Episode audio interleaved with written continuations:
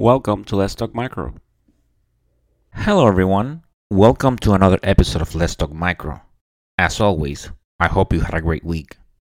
And you can always find Let's Talk Micro on Apple Podcasts, Spotify, Amazon Music, Goodpods, TuneIn Radio, wherever you listen to podcasts, you can find Let's Talk Micro. As far as social media, I am on Instagram, TikTok, and YouTube as Let's Talk Micro, on X as Let's Talk Micro 1, on LinkedIn as Luis Plaza, and I have an email address which is let's talk micro at outlook.com. So either via social media or via email, you can submit any feedback, any possible topic suggestions. Those are always welcome and appreciated. And please go ahead and subscribe to the podcast, download episodes, and if the app allows you to do so, please go ahead and leave a review. As always, I am grateful for your support. And if you haven't checked out the previous episode, please go ahead and do so. It was a great episode with Lisa Parlich, which, you know, she's a microbiologist turned infection preventionist at a hospital system in Illinois. I met her during ID week, where she was presenting an oral abstract on a type of urine culture order that, that they implemented at her hospital system on a specific patient population. So it seemed very interesting, so I reached out to her. I actually saw her, you know, during ID week. After the presentation, we talked. I extended an invitation to the podcast, and she accepted. So it was a great conversation. And those of you that are work in microbiology, you're familiar with the urine, the urinalysis with reflex to culture order, which means that if the if the urinalysis result is considered positive, it automatically reflexes to an urine culture. So Lisa talks about what the criteria for a positive urine culture is. She talks about this urinalysis with reflex to culture order. So we basically, you know, we break it down and then she talks about this urinalysis with hold panel, which means that if the urine is positive, you know, it is placed on hold and then the provider has about 48 hours to order an urine culture. And this is on the basis that a lot of times, you know, maybe sometimes if patients have what's considered a positive urine, but they might not be experiencing any symptoms. And we get all these cultures order and then we report organisms and then there's a cascade of events where we, right, we report the organism and then maybe it doesn't require susceptibilities, but then we get the request to perform susceptibilities. So we are putting all these results out there. And sometimes we might think, you know, are we actually helping the patient? right? The, the patient, you know, being put on antibiotics, you know, for that particular case, you know, is that the correct choice? Are we contributing to AMR? I mean, we are not physicians, we're microbiologists, so we do the testing, we put the information out there, and then the physicians and the healthcare providers they make that decision to treat the patient.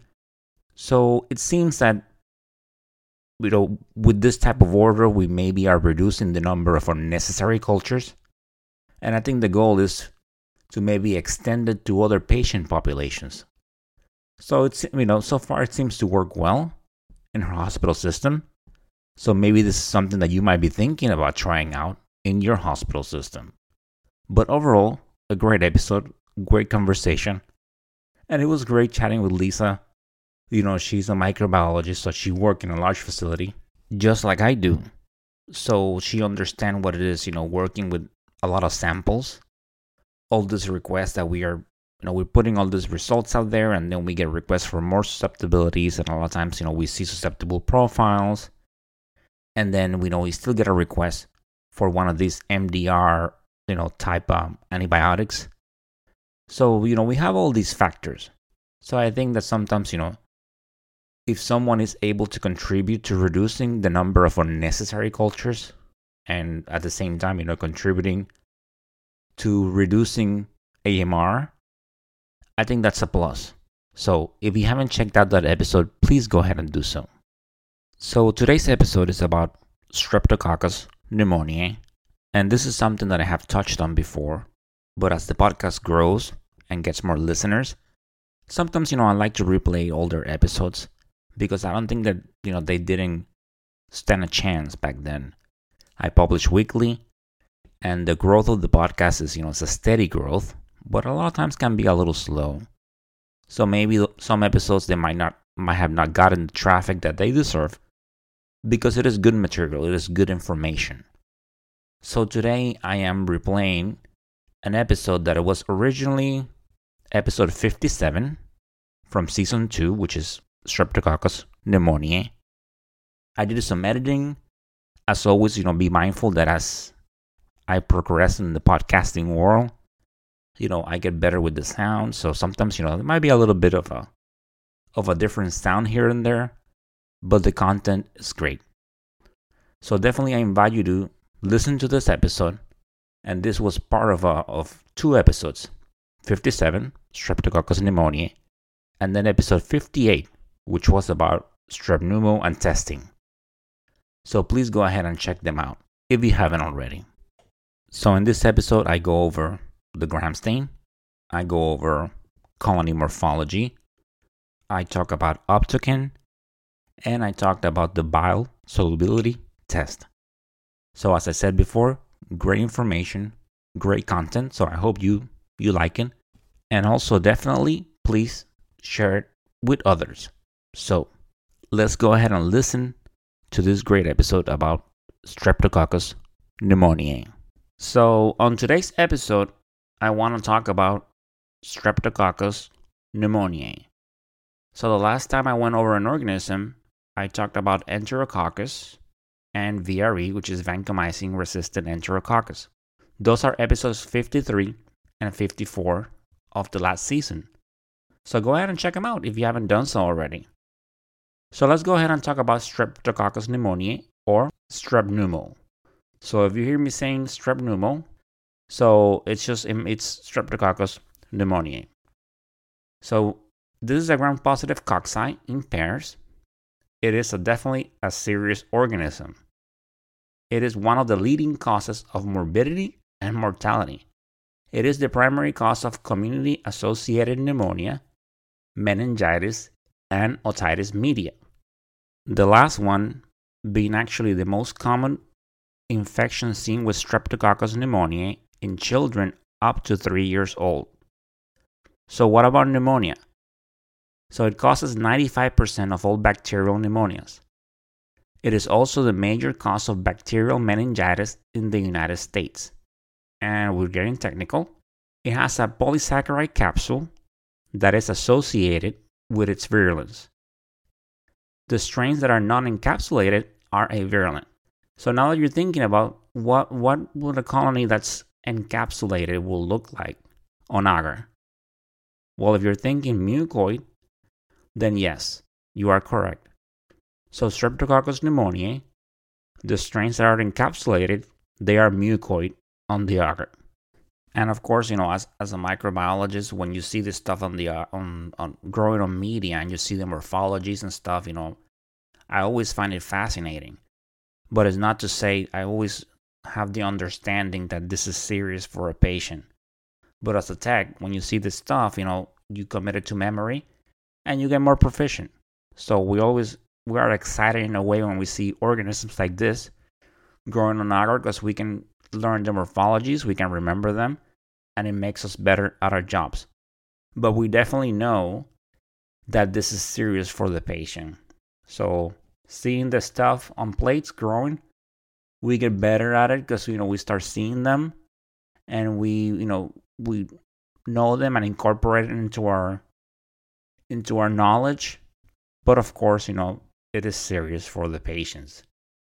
But yes, you know encapsulated strains they tend to be mucus, mucoid, and that's also why it makes you think about Cryptococcus neoformans, right? That's encapsulated, and when you see it on the plate, it is mucoid.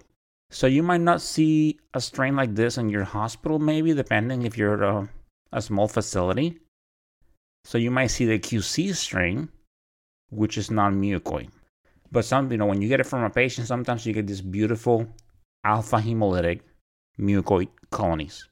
So strains that are encapsulated are virulent, and strains that are non-encapsulated they are avirulent and people may actually have it in their upper respiratory tract without, without it causing any harm.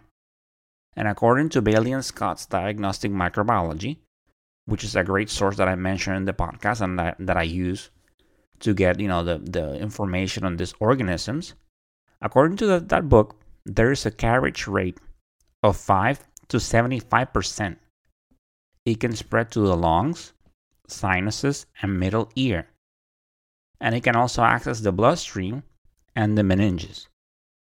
That's why, you know, I mentioned that it causes meningitis.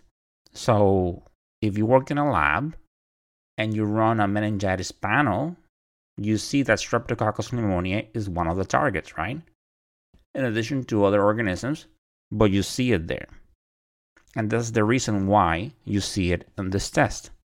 So Streptococcus pneumoniae also has it has pneumolysin, which is a cholesterol dependent cytolysin. And this is a virulence factor that interferes with phagocytosis.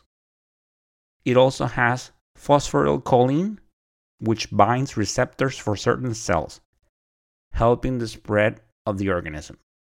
There is a vaccine that helps in preventing infections, and I'm just mentioning it. I know that vaccination is a it's always a, a heated topic, but there is a vaccine for Streptococcus pneumoniae. And according to the Center for Disease Control and Prevention, which is the CDC, there are two types of vaccines available in the US. One is the pneumococcal conjugate vaccine, and the other one is the pneumococcal polysaccharide vaccine. For the criteria such as age, any medical conditions, and more, refer to the CDC's website. So now that we know the pathogenicity, let's go ahead and talk about colony morphology. So, like I mentioned, it is a gram positive cocci, and you see it in pairs. You know, they are lancet shaped. So, this is good to remember if you're a student, and even if you're a professional in the field. And when I talk about identifying strep pneumo in samples, I will talk more about the gram stain and why this is something that you should remember. So, but if you're a student, you know, it's they are lancet shaped, which are elongated, and you can you hear the term used diplococci. You know, it's something that you use, but typically, I don't know, labs that I have been in, you can for gram-positive cocci, you just use gram-positive cocci in chains, in pairs, pairs and chains, clusters. So you might not use this term diplococci that much. So remember that it is lancet shaped, gram-positive cocci in pairs. So as far as media, it grows on blood, chocolate, PEA, it is recommended that the plates are incubated in CO2, which typically, you know, your respiratory samples and when you have all these pathogens, when you have like, you know, like your Neisseria haemophilus, you incubate it in CO2. And I mention this because, you know, typically some facilities you have urine cultures that you incubate them in non CO2. But for Streptococcus pneumoniae, which you might see it from a blood culture or a respiratory culture, typically, or an ear culture, so those they go on CO2, but this is the recommended atmosphere for Streptococcus pneumoniae. So the colonies are alpha hemolytic, and like I mentioned before, encapsulated strains are mucoid. It is optochin susceptible, and if you don't remember optochin, go ahead and check out episode 8 of this podcast. I go over optochin, but you remember that you have this disc which is called the P disc, and then you inoculate your plate, you put it there, and Streptococcus pneumoniae is susceptible to optochin. So using, you know, you measure the zone of inhibition, and susceptible is 14 millimeters or greater. This is something that you have to be careful about because sometimes people do leave the P disc outside for many hours, and they might not work. And I have been in, I have been breeding cultures where I see that you have a plate and they call it positive for P disc, which is that is susceptible, so they're calling it strep pneumo. But then if you measure the zone, you might have 12 or 13. And you shouldn't be you shouldn't be calling it streptococcus pneumoniae if you have a zone of 12 or 13 without actually performing an, an, a method of ID, such as MALDI-TOF, Vitek, etc. Because you might have a, a Streptococcus mitis or another alpha strep which are resistant to optochin. So if you are reading cultures and you have an optochin disc and you measure is 12 or 13, you need to do an, an ID on it. But Streptococcus pneumoniae, it's susceptible to optochin and need a zone of 14 millimeters or greater. This organism is a strep, so it's catalase negative. But there's also tests, you know, you can identify it using, like I mentioned, Vitek, MALDI-TOF. There are some tests out there that I will talk about in the next episode to identify strep pneumo. But however, there is a test that this is classic, and if you're a student, you might go over it, and maybe in your lab, because I know sometimes, you know, maybe not in the US, but in other parts of the the world, you know, you still do a lot of manual tests. So there is a classic test that it is used in helping, you know, identify strep pneumo, and this is called the bile solubility test. Bile solubility test. So what is the bile solubility test? So this is a test that is used to differentiate strep pneumo from other alpha strep. Strep pneumo is soluble in it, and other alpha hemolytic strep are not. The principle of this test is that a bile salt lyses strep pneumo colonies, and this is dependent on amidase, which is an intracellular autolytic enzyme. So, how do bile salts do this? Well, they lower the tension between the bacterial cell membrane and the medium. And this actually accelerates the autolytic process. So, how is the test performed? Well, you grow the colonies on blood agar. I mean, if you have a, a pure culture and the time, which is, you know, 24 hours or younger, you can go ahead and perform it. But if not, if you have just a few colonies, you know, you sub it to a blood agar plate and then you go ahead and incubate it. And then the next day, you go ahead and perform the test. So, what you do is once you have your colonies on blood agar, you place a few drops of a 10% deoxycholate solution, which is a bile, bile salt, on a colony and incubate the plate in non CO2 at 35 to 37 degrees for 30 minutes. The colonies of Strep pneumo, they are lyse, and this leaves an imprint of the colony. Other alpha hemolytic strep, they do not lyse, and the colonies remain intact. So this is called the spot method. There is also a 2% solution, and companies, you know, like Fisher, you know, they sell both solutions, and according to their site, the 10% may provide more rapid reactions. But both solutions have been tested and they work well. So you have that spot test, you have your colonies, you add your solution, and then you incubate for 30 minutes, and then the colonies are lyse. So that's a positive test for bile solubility. So there's also a method, which is the tube method. And for the tube method, you prepare a 0.5 McFarland suspension of the suspect colonies. Then you split it in equal parts to two tubes. In one of them, you add 0.5 ml of the deoxycholate solution. And the other tube you leave as is. And do you know why this is? Well, you know, if you're thinking that because it is used as a control, then you are correct, right? So you have one tube where you add in the solution and the other one you don't touch so you can compare, right? Because you shouldn't see any change on the tube that doesn't have the solution. So once you do this, you incubate both tubes, same temperature, 35 to 37 degrees, and non CO2, and then you check up periodically for up to three hours.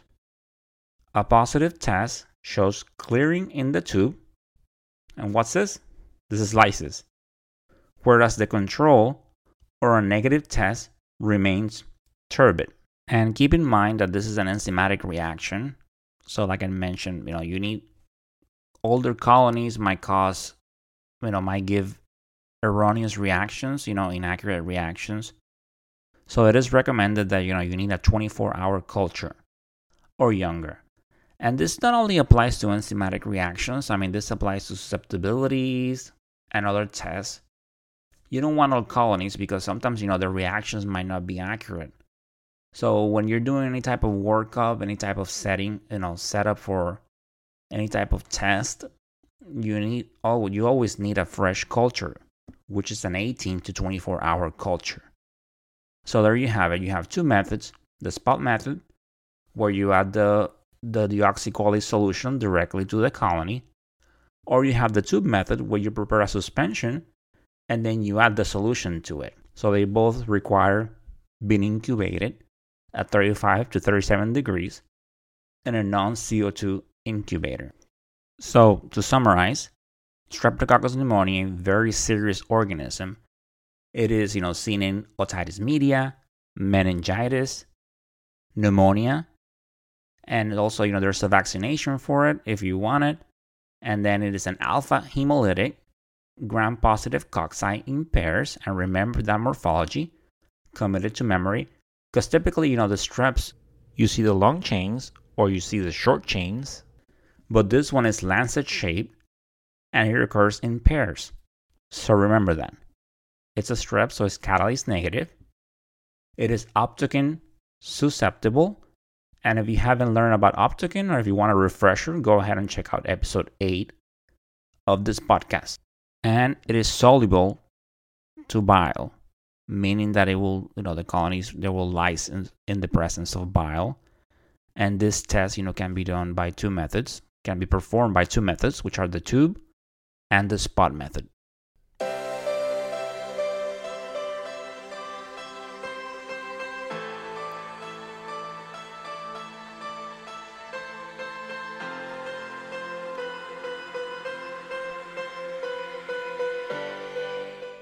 And that, my dear audience, it's the end of this episode. I hope you enjoy learning about Streptococcus pneumoniae. As always, I enjoy sharing this information with you. And if you haven't checked out the original series, episodes 57 and 58, on 58, I go over testing as well. So please check it out if you haven't already. As always, thank you for the support. Those of you that are actually uh, been waiting for another AMR sub-series episode, stay tuned. It's coming closer than you think. So please hang on and stand by. So please continue bringing that passion to what you do. It's so important. You do such great work. As always, I'm grateful for the support. And please stay motivated, stay safe, and of course, continue talking micro. Until the next time. Bye.